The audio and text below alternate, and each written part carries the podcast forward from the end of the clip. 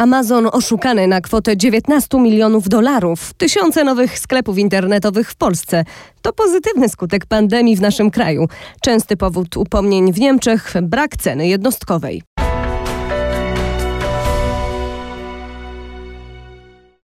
Angelika Wielgus-Lach, zapraszam na e-commerce news. Czterech braci aresztowanych za rzekome oszustwo na kwotę 19 milionów dolarów. Ich ofiarą był Amazon. Zarzuca się im otworzenie kont sprzedawców i z nich oszukiwanie platformy w ramach programu Vendor. Czterej bracia mieli manipulować procedurami wystawiania faktur i rozliczeń, stosując praktykę zwaną overshipping. Zostajemy przy temacie Amazona. Ten marketplace ponownie znalazł się na celowniku Federalnego Urzędu Antymonopolowego. Wywołany przez pan pandemii ogromny wzrost zamówień doprowadził do rekordowych wyników sprzedaży w drugim kwartale 2020 roku. W związku z niektórymi działaniami platformy wielu niemieckich sprzedawców zarzuca Amazonowi, że stosował wątpliwe praktyki na swojej platformie sprzedaży.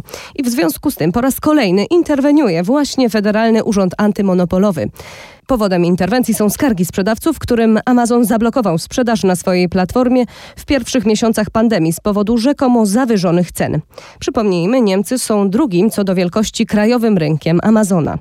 Pandemia przyczyniła się do powstania tysięcy nowych sklepów internetowych w Polsce. Jak podaje Rzeczpospolita, o boomie rynkowym świadczy również dynamika wzrostu wartości e-zakupów w Polsce. W pierwszej połowie roku założono prawie 5,5 tysiąca nowych sklepów internetowych, a tylko nieco ponad 2 tysiące zostało zamkniętych. Najlepszy sprzedawca z najlepszą ceną na eBayu otrzyma nową etykietę Super Price czyli supercena w wynikach wyszukiwania na eBayu. Marketplace poinformował, że ma to wspierać handlujących i wyróżniać najlepsze oferty w wynikach wyszukiwania.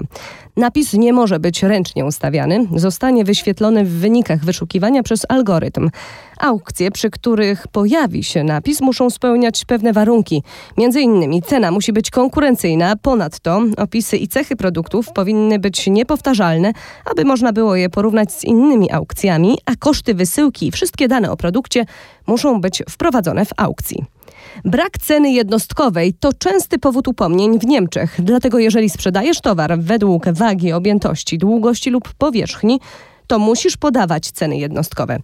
Należy również podawać ceny jednostkowe za metr kwadratowy przy sprzedaży plandek, folii zabezpieczających i ochronnych, folii bąbelkowych, taśm samoprzylepnych, lub rolek taśmy samoprzylepnej. Zawsze, jeżeli podawana jest informacja o ilości, długości lub powierzchni. Cena końcowa i cena jednostkowa produktu muszą być wyświetlane obok siebie. Dotyczy to również produktów cross-selling, produktów miesiąca czy bestsellerów, które są często reklamowane na stronie głównej sklepów internetowych. Po więcej branżowych artykułów odsyłamy Was na stronę e-commerce news.pl.